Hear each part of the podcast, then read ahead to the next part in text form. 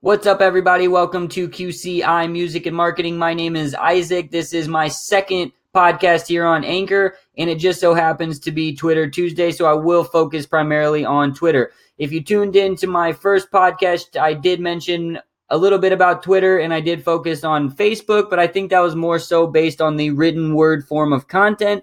And today I'm just going to solely focus on Twitter and what you can do to build followers and what you should do to continue to grow that fan base. Uh, today I found a really cool marketing strategy that people should try. Let me know if it works. I think it's pretty cool, and I do follow people that put out this type of content. But starters, I do just want to recommend everyone to put out at least five pieces of content on Twitter every day. I think that is a great strategy. Um, and if you can put out more than five, great, but five at minimum. Let me know how that works. Second of all, what I want to talk about is this cool way to brand your product, whether it's music, a company, a, um, a new product, whatever it is. Uh, I think this is an awesome way to market it. And this is how it's done. All right. At the beginning of the process, record how you do it. In the middle of the process, record how you do it.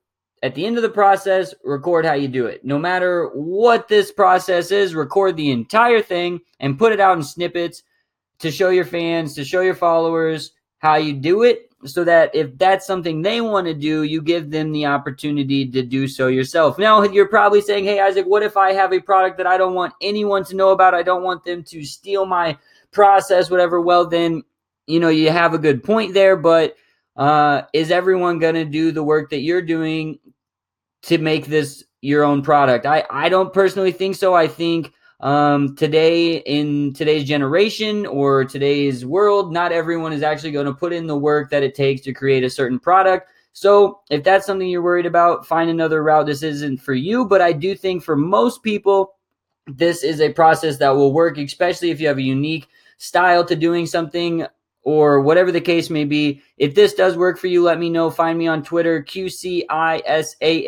Smith. Direct message me, tweet me. Would love to hear from you. Even, you know, tag me in something. I would love to see your product, your music, especially if it's music. I want to hear it all. Uh, if it's good, I'll retweet it. If it sucks, I'll let you know. Have a good day. We'll see you tomorrow.